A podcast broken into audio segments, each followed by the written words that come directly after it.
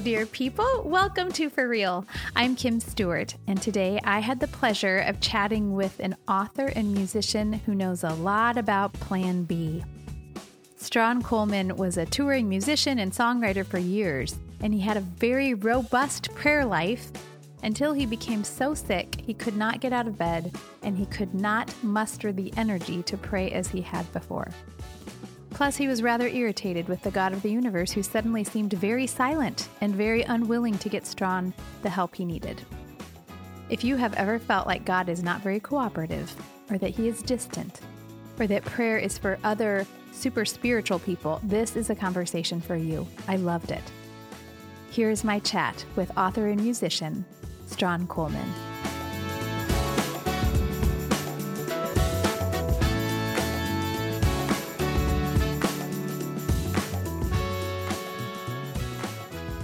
Strahan Coleman, it is an honor to have you on For Real. Thank you for joining me today. Oh, thank you. Such a pleasure to be here with you today. Appreciate it.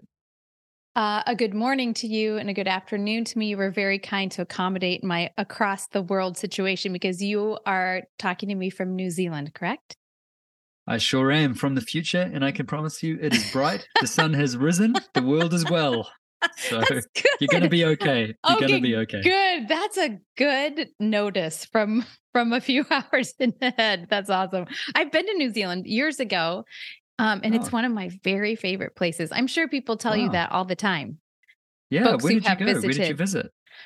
We went to both the North and the South Island, and mm-hmm. um, it was on a choir tour a million years ago. Um, oh, wow. It was just really wonderful. I remember we had host family stays, um, and everyone was very kind and very gracious. And I loved oh. it. And it's astonishingly beautiful. It's a beautiful yeah. place that you live. Yeah. It ain't bad. I'm not yeah. going to lie. You know what? The thing about New Zealand is because uh, I've traveled a little bit about the around the states and seen so many amazing things, but I think what is unique to New Zealand is that we have such a thin coastline. You know, I mean, in one part of the country, it's 45 minutes from east to west coast. So within a couple of hours drive, you've passed a mountain and a river and a lake and thick forest and, you know, white sand beaches and black sand beaches. So then there's in New Zealand, it's all so compact. It just yes. feels so paradisical. But um, yeah, we, we do live in a very beautiful, oh. beautiful, I'm, I'm spoiled. That's you totally sure. are. You totally are. But yeah. it's good that you know it because then we don't dislike you for it. Um, Strahan, you have written a beautiful book. It is called Beholding Deepening Our Experience in God. I have roughly 8 million questions. But I just want to start by saying, you know, every now and then I read a lot for my job, both for this podcast and another podcast and just for the the coaching work that I do and it's a joy for me to read. But every now and then a book comes across the way that ends up looking like um, it was attacked by a highlighter by the time I'm done. and your book was that book for me. I Aww. just sunk my teeth and toes in it and did not want to come out. And it is a remarkable book. It's a rereader. And I'm not a rereader. There's so many books in the world wow. I can't possibly, but this one I'm I'm going to start over. Um and oh, but here's the thing. Here's my confession. I resisted reading this book at first. And the reason I did is because I worried that it would be too mystical for me. I'm a very boots on the ground kind of girl. I clean a lot of toilets, Strahan. Okay. Making a lot of brownies, um, a lot of emotional swings with teenagers in our house. And so the idea of beholding prayer intimidated me. From the start, though, you ground this story in your story. And I'm just going to respectfully submit that you are at least likely to write this book. Your background and where you started with Jesus and started in your life did not necessarily point to a book about beholding prayer. So I'm already on your team if you're least likely because I'm a least likely. So I'd love for you to tell me, tell our listeners how you used to view prayer. So start at the very mm. beginning and how you used to talk mm. with God um, mm. when you were the least likely. Yeah, I mean, uh, prayer. I mean, my faith really, and the, you know, I was a, like any twenty-year-old man. I'm just full of energy, full of beans, um, and really seeing God as uh, someone to partner with to do things. You know, lots of prayer, like you know, I was a musician for years, so I was constantly praying, God, would you move in this way, and would you do this? And I grew up Baptist, so repentance was a really big part of my um my life. Obviously, still is, but um, you know, was was almost like the central focus of my prayer. And so, I think a lot of my prayer, I use the language transactional. I, I think I just had this relationship with God that was kind of a working relationship. You know, I I knew how to partner with God to do stuff. I knew how to pray for things. I knew how to ask Him to move or whatever. I'm from a charismatic background, so that was really you know natural for me. Um, but I didn't know. I, I, I didn't know how to be with God. I, I didn't even know that there was a category that was worth pursuing. That was God wants to be known. Do you know what I mean? I uh, the gospel I had and my understanding of faith was really God wants to do stuff with us. He wants us to be active.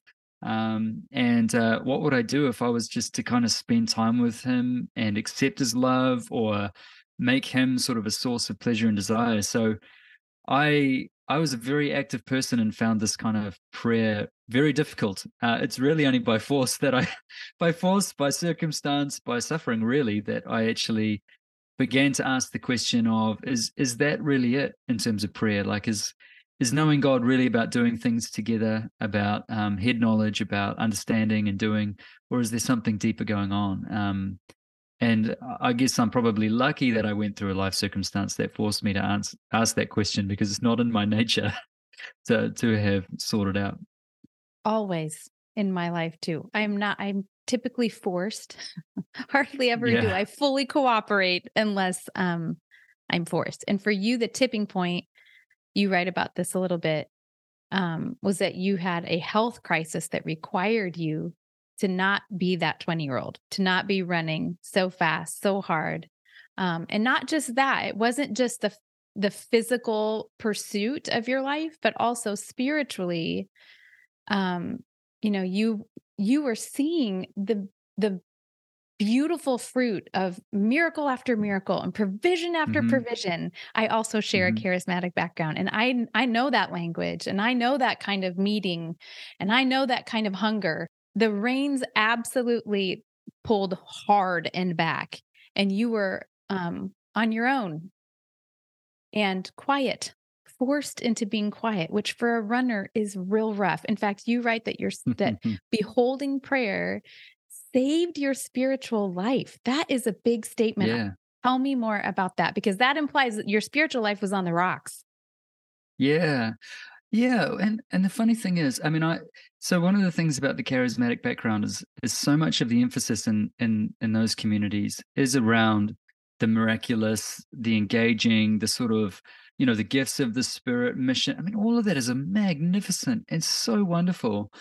Um, but it is possible, and I, and my life was a perfect example of this. It's very possible to have God doing a lot in your life and even to be operating in a gift and you know really flourishing in that gift in my music um you know that we saw a lot of miraculous provision a lot of people being healed a lot of people being set free.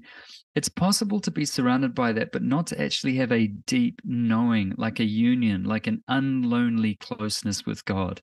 And i can say that from personal experience but i can also say it from lots of my friends who you know, may see lots of amazing works of God in their life, and maybe even listeners can relate. You can sometimes be in the best season of your life, very much knowing that God is doing this and doing that, and yet deep down, still feel a divine loneliness, still feel like I just don't feel like I can grasp God. And so for me, I went from traveling and touring and singing and recording albums and doing mission work and all this miraculous energy to just being sick, like hitting a brick wall at 100 miles per hour.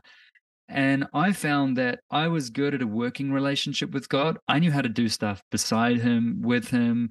You know, it's not like I was, and my faith was in tatters, but I had no idea how to just appreciate and love God for Him, for who He is, for His nature. And I think that's when I say beholding save my spiritual life, what I mean is that it saved me from playing in the shallow end with God and just enjoying what He gives me and not enjoying Him as my primary thing. And what sickness did was I spent basically a couple of years, maybe 70, 80% of the time in bed, migraines, fatigue, flu after flu, hundreds of dollars a week on doctors, all kinds of tests. Nobody could figure it out. Man, I'm just having anxiety attacks almost every day, thinking I'm dying. You know, I got no idea what's going on. Not seeing friends or family for a long time. I kind of just disappeared in the world. And in that period of time, I I had a couple of wrestles. The one one of them was, is God good? like, is God good? Because he's not healing me and he's not speaking to me. And how do I reckon with that? What am I meant to do there? I've seen him do miracles. It's not like I I know he can do stuff. Right. There's one question I, I had to wrestle with. But the other was if God loves me, what does it look like to commune with him when I have nothing to offer, nothing to, I mean, even if I interceded for hours, I still had 10 hours of nothing to do. Right. so I had to figure out how to be with how how how God had to become my ultimate pleasure. And in that moment, I realized I'd actually been a consumer of God. I knew how to take from Him. I knew how to give to Him. I knew this transactional relationship, but I didn't know how to just take pleasure in Him and let God take pleasure in me. And that that was the life. That's when I say it. It, saved my spiritual existence, or my it saved my faith. I mean, like it stopped me from staying on the surface with God and, and showed me who He really was, or at least began to. And for that, I'm truly thankful. Yeah. So this is what's messing with me. I won't talk about it too long. I'll just let you talk because I'll probably start crying. Listeners of this show are very, very used to me weeping. So, No, but we're so we're new friends, so I don't want to alarm you. Yeah. Um, your writing is teaching me. This book in particular is teaching me that I have been missing that richness and that depth, not for lack of desire, um, but unwittingly. I think I have viewed these con- my conversations with God and I actually really love prayer. I'm the weirdo who really has always loved not just the idea of it, but it. But I, when you talk about typically what happens when I'm approaching Jesus or or seeking his presence or seeking the presence of God, I fill the room. I Mm. talk. Mhm. Right. I mean, I have a podcast. I love talking so much and I really love listening um, but there is this this as you say this transactional thing that i realize that you know even even the points where i'm praising god in prayer um i'm really kind of hungry for him to show himself to me in a way that i quickly understand do you know what i'm Mm. saying so yeah, I do. this idea of transactional versus relational or you know i'm i'm coming Mm. to god with things and wanting to get from him um but not necessarily just hanging out with him will Mm. you talk to me about that because i i think and you write about this in the book i don't think this is just me it is partly me it's partly us but i think a big part of this also is just where we live i mean most of what we do day in day out is a transactional relationship. You give, I get, and vice versa. So we would be silly to think, I have been silly to think that I could separate that and not have that idea be a part of even my prayer life. Mm, mm, yeah. I mean, consumerism, it's the air we breathe, you know, and I think this was a big revelation for me because, I mean, just because I wrote a book on it, by the way, doesn't mean that I don't daily have to keep bringing my heart back into rightness, you know, and I mm. think I, I like, I think that's just the place of grace for all of us is every day we have a thousand little victories and a thousand failures, and that's just being a human being, and that's wonderful. And I, so I think I, I, I'm with you that the struggle is real, but I do think you know our economy is built on consumerism and that's that's actually a recent thing. This was a very intentional design by intellectuals in the in the early 1900s to try and generate an economy that could grow especially after world war ii uh, where people the idea was that to create an economy where people constantly want so that they constantly buy so that the economy keeps growing now, that's a way of seeing the world. That's not just like a that's not just about money. That's actually a way of seeing the world that says is you never have enough, you always need more. Things are what make you happy. And I think what I was realizing was that I translated this into my prayer life in this sense of I keep I want God for things. In other words, um, God is the God who gives me gifts or uh, experience. You know, in the charismatic world, it might be you know manifest presence or uh, emotional experiences or visions or revelation. And of course, there's nothing wrong. I mean, what parent would ever say, you know, when their kid says, "Can I have something to eat?" or "Can we go?" No parent says, "Oh, you know, that. What are you only asking me for those things?" um, that only becomes a problem if we don't spend time just saying, God, what's on your heart? And and where are you today? And I just want to almost like a, you know, that maybe the best metaphor I can think of is we know how to appreciate a good piece of art. You know, I mean, if you go to a, a live music show, you generally don't go saying, I really need to understand what's going on in this relationship. I'm going to go to a music show. Do you know what I mean? Or I need to find right. out what's you you you sort of go to engage in this sort of transcendent moment of beauty where you're just caught up into it. And a, a good song isn't something that conveys a scientific fact. A good song is is when you can be present to joy and suffering and relationship and tension. So we know how to experience art, we know how to experience a sunset. And I think in in beholding prayer, what we learn to do is see God that way. You know, we learn to be the kid that just crawl cuddles into bed in the morning and gives it, you know, my four year old, he loves coming in. He's cuddles. That's always cuddles, dad. He crawls in and we may be adults and and maybe cuddling's not the easiest metaphor to wrap our head around but i think that there is the sense in which we drop the consumerism that says everything needs to give me some kind of value. Everything has to give me back something for it to quantify qualify as good. God is worth just my time and my attention and i just want to sit and give him myself my awareness my body my life and just say you're worthy and if you give me nothing right now god that's time great spent. I don't need answers. I don't need feelings. I don't, I mean, wonderful. Please, I love to experience your presence, but I don't need that. What I need more than all of that is you. Um, and I, I just don't think I was taught that really. Um, that was like time wasting, you know, especially in evangelicalism, which is, I think, you know, in this mixture of charismatic evangelicalism. I mean, we're very work effective. We're very effective people, and nothing wrong with that. But um, all work no play doesn't make a relationship that makes a, a colleague and uh, i think some of us can get stuck in that colleague space with god by by not just admiring him and adoring him and, and pursuing him you know um, yeah so you yeah. suggest i love the way you write about this and talk about this and how you were you're, you're inching toward that now the um idea that it's not one or the other necessarily so you have this great metaphor of being in a canoe and how there are two it, there are two ways we move in a canoe. We float sometimes and we paddle sometimes and i live in a part of the country where we we have lakes and so that makes sense to me. Yeah. that there's sometimes you are just the beauty of that moment is sitting just even on your back looking at the stars looking at the sky paying attention to what's on the shore and i think that's what you're talking about with beholding prayer. But th- that doesn't mean we stop really laying out our hearts and yapping yeah. sometimes too, right? I mean, God says yeah. in scripture, pour out your hearts like water, right? So yes. that's pretty unfettered. Yeah. That's pretty not, you know, that's not really floaty. That's more paddly. So talk to me about that, that balance that we do both of those things. Yeah, I mean, I'm I'm an intercessor by trade. Mm. So, I mean, back in the charismatic days, you know, I, I went through a time for example, where a friend and I, we were both prayers. We met and prayed nine till four every day, five days a week for like two or three years. You know, and we just went to, I know, we just went to like intercessory prayer groups and prophetic groups. And, and that's what we did. That was our passion and, and dream. So Amazing. my background is very much in the contending, praying for, and saw, I've seen a lot of amazing, um, God do amazing things in that space. So I am certainly not um, advocating for a switch up. And but I think what I what I found is is that in that metaphor, God is the river.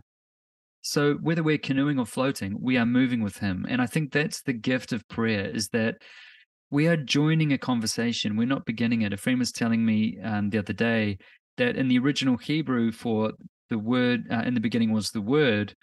Uh, one of the dimensions of that Hebrew word could be translated as conversation in the beginning was the conversation, and the conversation was God.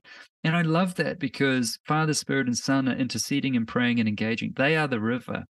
And so we can wander into that and just explore and express and lie flat in the in the movement of God and, and adore him and experience him and contemplate him, whatever language you want to behold him. Um, but if we're interceding, or if we are doing petition, or if we're crying out, and you know, uh, I think it's six, Ephesians six to eighteen, where Paul says, "Pray in the Spirit at all times and in all ways." So he's he's not even trying to limit it down. It's really like we are just in the canoe, you know, navigating with our own co-creativity. We're co-laboring with God. We're paddling the eddies. We're kind of feeling things for people in the world, and we're praying into those things but I would argue that we can even do that in a beholding disposition, which comes from a place of love and compassion and witness. And I think what I experienced in previous intercessory circles was the sense that God is distant and we need to bring him in. And, and it's often praying from an ache, it's praying from a, a place of um, it, no one would, would name it this way, but it almost the way we pray reinforces this idea that we've got to bring God in, we've got to get him to do stuff. I think what I've learned through spending more time just adoring God is that I'm praying with him and from him for him in the world. So I sit and I wait for the Holy Spirit to fill me with a sense of adoration for him. I thank him for for homing himself in me. And then when I pray for others, it's more actually like I'm just joining with his compassion and his grief and his desire. And so even then my intercession is rested and free and led and beautiful. So I think that's what I, in these metaphors is is that there is a kind of prayer that is just adoring God. But if we sat around adoring God all the time, we wouldn't be obey, obeying Jesus' command to a mm. ask, seek, and knock, and b to to pray like the persistent widow. You know, I mean, we right. imagine if Jesus only spent time floating in the river. You know, he wouldn't yeah. be laying his hands on the sick, and you know, right but I think the way the the intercession, the petition, the praying, the gifts, all of that is transformed when it flows from this place of beholding. It doesn't come from a place of insecurity. It comes from a place of profound peace and gentleness, of optimism and compassion and witness. And that transforms our mission in the world. That actually transforms who we are in the world, as well as the way we pray. And I think it's actually even more powerful to pray in God's heart for his people. So yeah, that's not that's too convoluted. Beautifully, no, it's beautifully said. I you're reminding me of my grandma who was a was a dedicated woman of prayer. She was also real feisty. Um, so I really loved awesome. that juxtaposition. Yeah, she was yeah. a fantastic woman. Um, and at the very end of her life, she lived to 96 and she, at the very end of her she found jesus in her 50s and so um and then just like ran full throttle toward him until the end. But she had been kind of a um there was kind of a spinal cord of prayer in our family and she was it. She was she she took this very seriously with um, my grandpa as well. And there was a time a few years before um, she died where she said i'm too tired. I'm too tired to pray which was a shock to me because she wasn't acting tired but it was like her spirit was just tired a little bit and um, she did not say this to me. She said it to my mom. And I felt alarm. I was like, what? She can't be tired. She must keep praying for us. I'd almost turned it into a, you know, I don't think I was superstitious at all about it, but I knew the yeah. weight of her prayer and that that was a yeah. consistent, beautiful gift she gave to our family. And yeah. so circling back to what you're, you know, the idea of intercession, but also those times when you can't, you're just you're not able to you write a little bit about brain fog and the way your body was responding to the illness in your body and um, one of my dear friends katherine wolf writes beautifully about this about um, you know how you uh, protracted suffering right? And what that means in terms of prayer, what that means in terms of being with God, interceding or praying for people in your life when you don't have words and you don't have the energy. Um, I love it that you write about that and that you talk about that because um, that's a space that a lot of people find themselves or know folks who are in that moment now or a very long moment, a very long season. So, talk to me about how that idea, how that merges with um, this idea of beholding. And I really want to know, particularly, how this works in your family. So, like with your right. wife and with your kids, when there have been times when you, know, you don't even have the energy to pray for your kids, or you don't have the energy yeah. to pray for your wife or with your wife, how, what does that look like? Yeah. Yeah, so I mean I mean uh, all those years ago when I when I became unwell, so it was 10 years ago when I started when I went from this music music life to um sickness and I'm still very unwell and have been actually quite bad the last couple of years. Um and so I think what that did for me with prayer was for starters, it opened me up to realize how much our church culture is built around healthy people uh, it's very easy to get lost in the church, uh, and I'm and I'm still largely functional. You know, I can still talk and move, and I don't need a wheelchair, and I don't have a visual or hearing, um, you know, disability of any kind. Um, so I'm still pretty, and I've really struggled. I've really noticed how easy it is to get left behind in, in energetic, especially charismatic environments. You know, if chronic fatigue, if you're chronic fatigue, it's very hard to be in a charismatic environment. Yeah, right. You don't have a lot to give, right? And and once people pray enough for you to be healed and you're not, you're kind of the broken project. Uh, so I think what what beholding was for me was almost a releasing into God's grace it was a rediscovery of the beatitudes you know blessed are the poor blessed blessed are they man blessed are you when you hunger and thirst blessed when you mourn like you are the blessed ones. And i think for me that was shock. I, I just had never seen that in a way like i did when i was sick. And so i began to pray god give me the special blessing that comes with my tears you know? Give me give me the special blessing that comes with my sickness. And what I discovered that really was was just a letting God, letting go, letting God do the work of prayer, um, of listening to Him. And so beholding was really about trust. It was about saying, God, I trust you. I trust your love. I trust what you're doing. And if I can't see you and feel you in my anxiety and my grief, um, I'm going to trust that what I, I can't see is goodness and love you're doing. And so I think how that translates to my fa- translates to the family is that I've just had to bring that trust to my family. I mean, my biggest grief is that I cannot get back the time that I haven't spent with my kids. You know, I got three boys, you know, 10, 8, and 4, and they are active, energetic. I mean, I live you would not think I was a beholding folk if you came to my our house is generally loud and vivacious and chaotic and there's something beautiful about that. Um they've missed out on on a dad who can play soccer with them. Uh who can sometimes even just can't get out of his chair for months on end. And I can't get that back. And I think when I when I think about that, I think about the struggle I've had to pray with with the brain fog and the rest of it. I think I just need you, God. I just need you. I need to trust that not only do you have my children's lives at more interest than my own, but that you can restore that actually that this life isn't isn't all there is. You know, I mean, I may get well and, and tomorrow and have the rest of my life with my kids, but they still missed out on a childhood without a healthy dad. I can't get that back. And so part of me, it focuses my energy to trust God. It focuses me to, to remind myself this life is not, that you know, it's easy to say when things are kind of okay, oh, this life's wonderful and it's all great and don't think too much about heaven. But actually, that only works for really well people with money. it doesn't work for the rest who are like, I I can't get this back. So I think beholding's helped me to do those two things live a life of abandoned trust, which has brought me immense peace and intimacy with God because I've learned in all situations to say, God, I trust you. What I can't do, you can do. And so I give you my body, I give you my mind, I give you all my energy.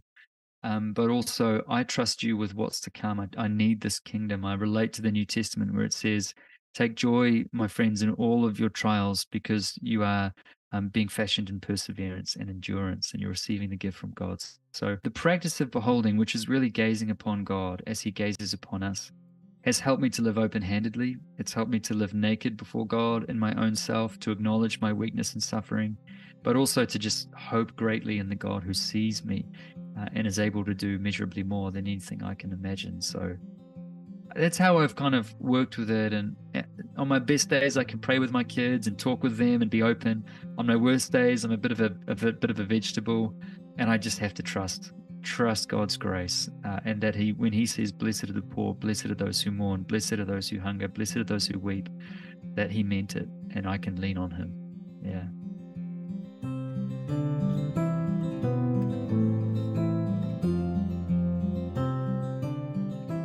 Hi, everybody. Just a quick break here to let you know about a fun resource for all of you visual people. Did you know that you can watch for real on YouTube? It's true. You can see when I'm wheeze laughing off camera, take note of when the lawnmower kicks up outside my window, and see all of these conversations unfold in real time. So, if you are more of a watcher than a listener, head on over to the Kimberly Stewart YouTube channel and pop some corn. We will be happy to see you there. And now back to the conversation.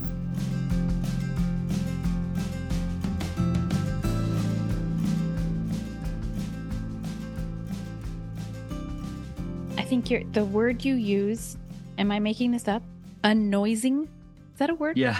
Okay. Yep. I it's a great word. Up. Okay, good. Well, because we're writers, we can make up stuff and no yeah, one questions us.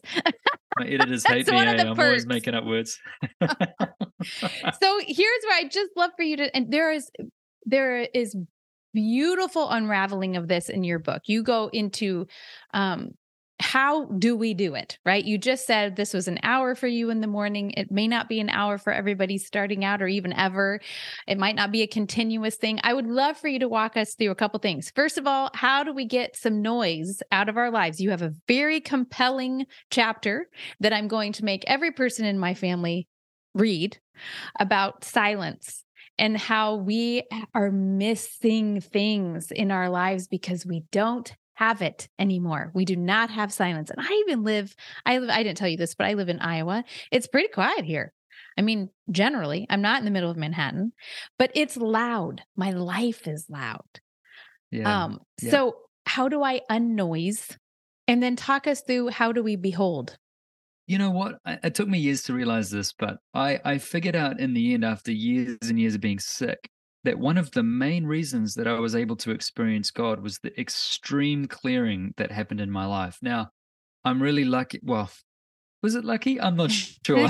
I don't really want anyone else to go through what I went through, but um, maybe my example can serve as like an extreme case of of our lives. But I was unable to watch Netflix or look at podcasts or do anything for years, and I sat around looking out a window.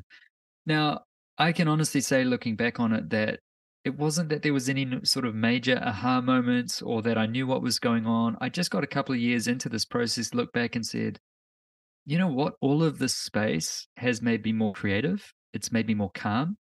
I've begun to understand my feelings and emotions much better. Um, I can tell what my body's doing, and I can actually get a sense of continuous um, consciousness with God, a sense of awareness of God all the time. Now, I hadn't done counseling. I wasn't reading theology books. You know, it's not like any of this all of this was purely by clearing the way and seeing what rose up within me. And so, unnoising for me is partly the recognition that we live in a society that humans have never lived in with a degree of intensity of noise that is unfounded and i mean in every sense you are if you're driving into the city you're getting hit on every angle by sound by visual stimulation by busy crowds and traffic uh, if you're not, you're probably watching Netflix, which is just sort of artistic noise, um, phones, social media, the constant flow of the news cycle, um, overpopulation in particular areas. None of this stuff is bad or evil. I'm not saying any there's sure. anything wrong with the noise, but if we can't recognize that that is our default and that it's relentless we, and that it is utterly relentless and that it's not going to stop in fact, it's only going to continue to increase. And I would say that the politics of the last eight years are a perfect example of that. You just keep thinking, we'll get through it, we'll get through it. But then another country and another, you know. So I think what I realized was that so many people struggle with prayer because they're using their phones a lot, which basically ruins your attention span in your brain. They are used to stimulation all of the time, not because they even seek it out, but purely because they're just overstimulated. Where we live. Yep where we live, we get down to pray, we close our eyes, and what happens? It's madness. It's so loud. Are, right. distracted. We have a numbness of heart, and I think that's mm. possibly the most important thing. If there's anything I know about, you know, streaming show, our access to shows and information is it numbs our heart. And we come to pray and we say, I can't see God, I can't feel God, I find prayer hard, my mind is all over in a million places and we think it's because of our spiritual you know we think it's because we're doing something wrong spiritually. Actually it's not. Our bodies are just basically poisoned with noise. And so what we need to do if we want to have a great prayer life it starts with thinning out our lives. It starts by looking and saying how do i just bring the stimulation level down a bit?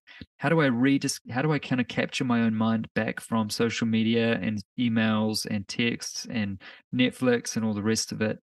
Um, how do i uh, honor the body and the brain that God's given me so that it can work in harmony with the Holy Spirit. So that when I come to pray, I'm living in a con- constant awareness of God. Uh, and, and I would argue that it, it is impossible to, to participate in unceasing prayer if we are tied to our phones and media and you know stimulation all the time the body is just not made for it we need to slow our bodies down so that when we come to pray it's not like hitting a brick wall at 100 miles an hour it's just, just like gently wading into the water so unnoising is is is a really big part of that um because it you know if you try and behold god if you close your eyes and say hey god let's talk and you want to focus your attention on god which is an ethereal you know hard enough as it is and you're you've just watched Netflix for two hours, I'm sorry, but you just can't. You won't. You'll have no luck, and then you'll feel anxious about it. and Go to bed anxious, have a terrible night's sleep, wake up with a headache, and the process will continue. Take it from me, I know. it takes one to know one. So yeah, if that's the case, and you and you write really compellingly about this, and kind of show us how things that I don't even notice the noise. The noise is so noisy. So you know, we can't screech into our prayer time or or approach God with our hair on fire. I mean, sometimes I do, and he knows that. But in general, yeah, as a yeah. daily discipline or a daily experience, you have some very practical ideas of how how do we do that so someone listening who's like yes i it is so noisy so everywhere i go it's noisy you even talk about noise pollution of schools near airports yeah that yeah. kids like we don't even we don't even know how loud the world is because it's become our default. So let's say we're acknowledging that absolutely we know there's an issue. We know it it doesn't jive with the slower pace of of prayer or just beholding prayer. So what do we do in between the person who's running a million miles an hour and you as our seasoned coach how do we begin? well, I would say the first thing to do, if I was going to build a life from woe to go with prayer in a realistic sense, because I'm not a great example, which is a bit unfair, is that but you remove... are a great example because you do i know the the health crisis is a particular moment or a mm. particular mm. part of your story but you as you said you're a dad you're a husband you have three kids yeah, yelling all the time same you also have um demands on your time and you love the news. You said you're kind of interested in international oh, news oh, yeah. and so even like Big following time. that that could take your whole ding dong day. So you yeah. are a good example. You are not with hmm. all yeah. happy respect you're not a monk. You're like living in our life so coach us. Yeah. True. Okay. Okay. On a good day for me if i was taking all that into account i start my day by getting up. If i can get up earlier than my kids i do that. Sometimes you know, sometimes if I get up early, I get a migraine for the day, so I got to watch it. If I can get up even half hour with the kids, I'll make a coffee. I'll just sit in a chair. I'll drink my coffee and I'll just say, God, I'm I'm here. I love you. I want to be with you. And I just try and focus my heart's attention on him. You know what? Sometimes I can't keep focused for more than 10 seconds at a time. And when that happens, I just say the word Jesus as a, a word to bring me back into focus. Now, when I say the word Jesus, I imagine that I'm invoking all of his presence. So it's not just a mental exercise. I kind of say it in my heart, like, Jesus, like your presence, you're, I'm aware of you. And I'll just sit with my coffee and I'll just, in my heart, gaze upon his loving kindness. I don't always have an image in my mind. Um, and I'll try and do that. If I can do that for 10, 15 minutes, mo- normally that's a win. One of my kids the, the morning is the hardest time for him and i love him. He just struggles so he gets up he's angry he's you know he just doesn't he's a he's a highly sensitive kid and he's you know something's when it sort of sorted him out. So a lot of the time i'm sitting there while there's madness screaming and carrying on but i just sit there and i'm not going to finish my coffee i'm going to do this. So that's actually my primary that's how i begin my day just trying to focus my heart on god. I removed all notifications off my phone so I don't get notifications from emails, social media, um, anything. Me either. And I've got a sitting. That's yeah, a setting wonderful. I highly ten out of ten yeah. recommend that. You don't yeah. need to know; it'll wait. It will save your brain, like literally mm-hmm. save your brain. Um, and that includes removing the little red dots off your um, things because those red dots are actually scientifically proven to create an emergency response in your brain, which gives you a dopamine hit and adrenaline, and you get addicted to those. It's crazy. So remove all that so that I'm not getting constantly interrupted during the day. Um, and then what I just do throughout the day is I just try and turn my heart toward God. I mean, that's all prayer is. It's the turning of the heart's attention toward God. And I do that by just I might say the word Jesus. I'll often just say, Hey, God. You know, at any time I can remember, And what that does is it trains the mind. It trains the mind to start experiencing everything we do as if God's with us. And that's what beholding is. Beholding is simply living our lives in the view of God. Um, in the Orthodox tradition, they, they talk about this being like a mother with their child. You know, if there's a child in the room, if you're with a parent, it's like they, they're completely focused on you but they're also very attentive to what their children are doing. And if I don't know if you've been in with a with a parent and their kids go quiet for like 15 seconds, you know, the kids have been screaming that your kids screaming that they're they're okay. They're okay. We don't care. You know, it could be they'll be fine. But when they go quiet, 20 seconds, parents like, where's my where's my child? yeah. So so beholding is like that. It's just simply training our minds to be conscious of God as we go about our lives. And the way I do that is just by every time I can think, I turn my heart back to God. I say, Hey, God. So, and then at nighttime, I don't watch any TV an hour before bed. Um, that's to let my mind unwind and rewire. Um, and so that I can sit with God just for a little bit and just be in my body and be present to lower my, you know, my um, nervous system. So that when I enter sleep, I'm entering into a state of stillness, which is also another form of prayer. So just things like that. Um, I don't. I try not to watch, you know, things that um, don't include, you know, I don't want to watch violence or, you know, I don't need that stuff in my soul. All that's going to do is muddy the waters and I won't be able to see and experience God. So there's just things like that. Um, not not that complicated. I think you know, don't pick up your phone when you're standing in line at the supermarket, or do you know I mean? Just drive to the speed limit. You know, some of the stuff is just common sense, but actually, it's really hard to do. It takes a lot of work to remove the reflex of you know, amount of people I see out at dinner and their partner goes to the toilet, oof, straight out on the phone. It's totally. like I cannot spend two minutes waiting, you know. So I think totally. I think if you can think of the the little gaps in your life that are used by media or the news and just give them to God, you would be amazed. You think you got no time. Actually, we have more time than we know. Just we spend it on stuff that isn't good for us. Yeah. I don't know if uh, that's, I hope that's helpful. That's sort of some of my so framework. Helpful. It is so helpful. The idea of slowing, I really think there that's the first money shot. I have realized since finishing your book, the very tiny margins I build in between things, yeah. which is ridiculous. Yeah. Like I work right up to the moment I have to go get someone from school. And then I go five yeah. miles per hour over to get to the school. Like all of those things, if I start, as I've started to pay attention to that, you're exactly right. I am doing this to myself sometimes. I am packing it full. Um, and there's, it's very difficult to say, Hey, God, if you're like, God, I'm late, I, will talk to you later. So it's um, true. It's yeah. true. And you know what? Most of the time that we actually experience God's presence is in the processing of things that we experience in life. It's in taking, like, taking even three minutes after a meeting to say, Where were you, God, in that meeting? Or thank you, God, for this and for that. We don't process with God. We do.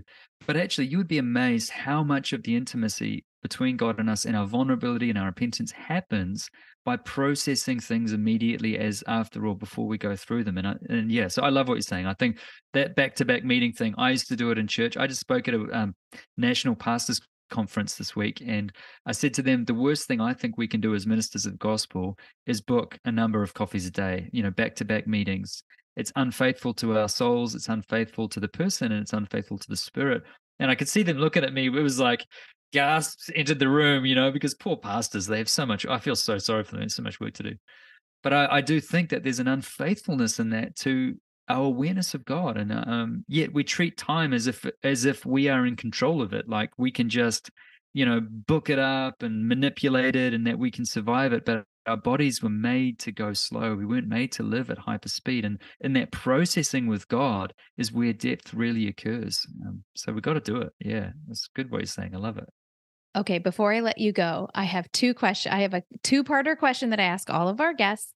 The first is what is a book that you return to over and over that you recommend? You recommended another book earlier in the podcast, but is there one that you reach for over and over and say to friends, you've got to read this book?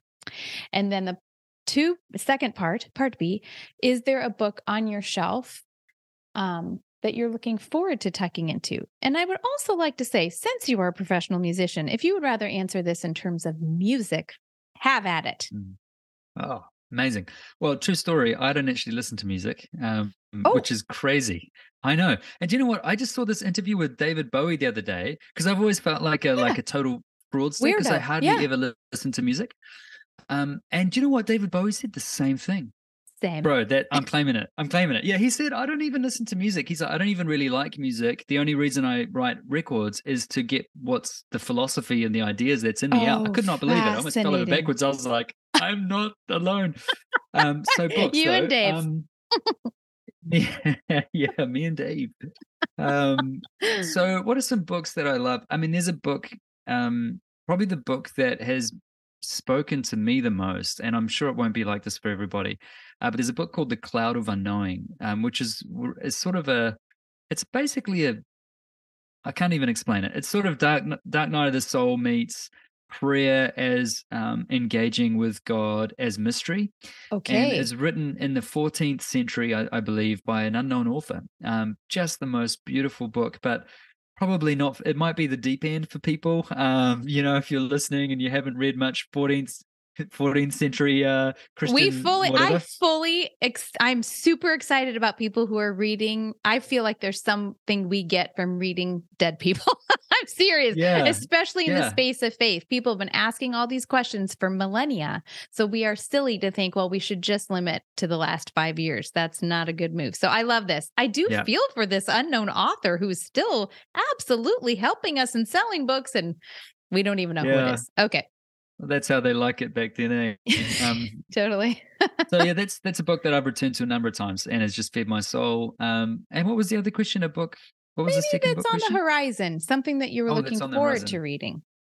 Oh yeah, I just bought like ten books, and they're all Mm. sitting there. But um, one I just bought is actually Eugene Peterson's biography. Okay. Um, I've had a number of people. Re- I think it's called "A Burning in My Bones." yes. A number of people have recommended that, and uh, I've been trying to get it for months, and it just arrived. And so I'm looking Oh, forward to reading that. It's been a while That's since I've read a good too. biography.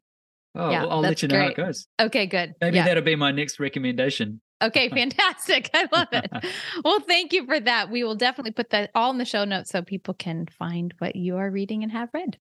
John, I am so grateful for what you're doing. I'm very sorry for how you had to come to do it. I am. I don't, Yeah, I think you, you. would say the same thing. That's not the way you would want this to all come to fruition or come to a beautiful spot. But man, the land that you have scoped out for us is really beautiful land. And I'm sorry for all the miles that got you there. But I'm also so grateful that as our brother, you are saying, look at what's down the road for you if you will open yourself up to it. So thank you mm-hmm. for being, I don't know, we didn't even, I didn't even ask you how in the world you wrote a book when you were sometimes bedridden. That's for another conversation. But thank you for doing it. I know it must have cost you. And I am saying thank you for doing that. And thank you for writing this down and for road testing all of these things. Um, We Mm. can trust you that this is worthwhile and that you're taking cues you. from the God who wired you and wired me and wants this kind of depth of relationship um, with us. So Mm. thank you. Thank you for this beautiful book and for this conversation. Well, thank you. It's been a real gift to me too. Appreciate it.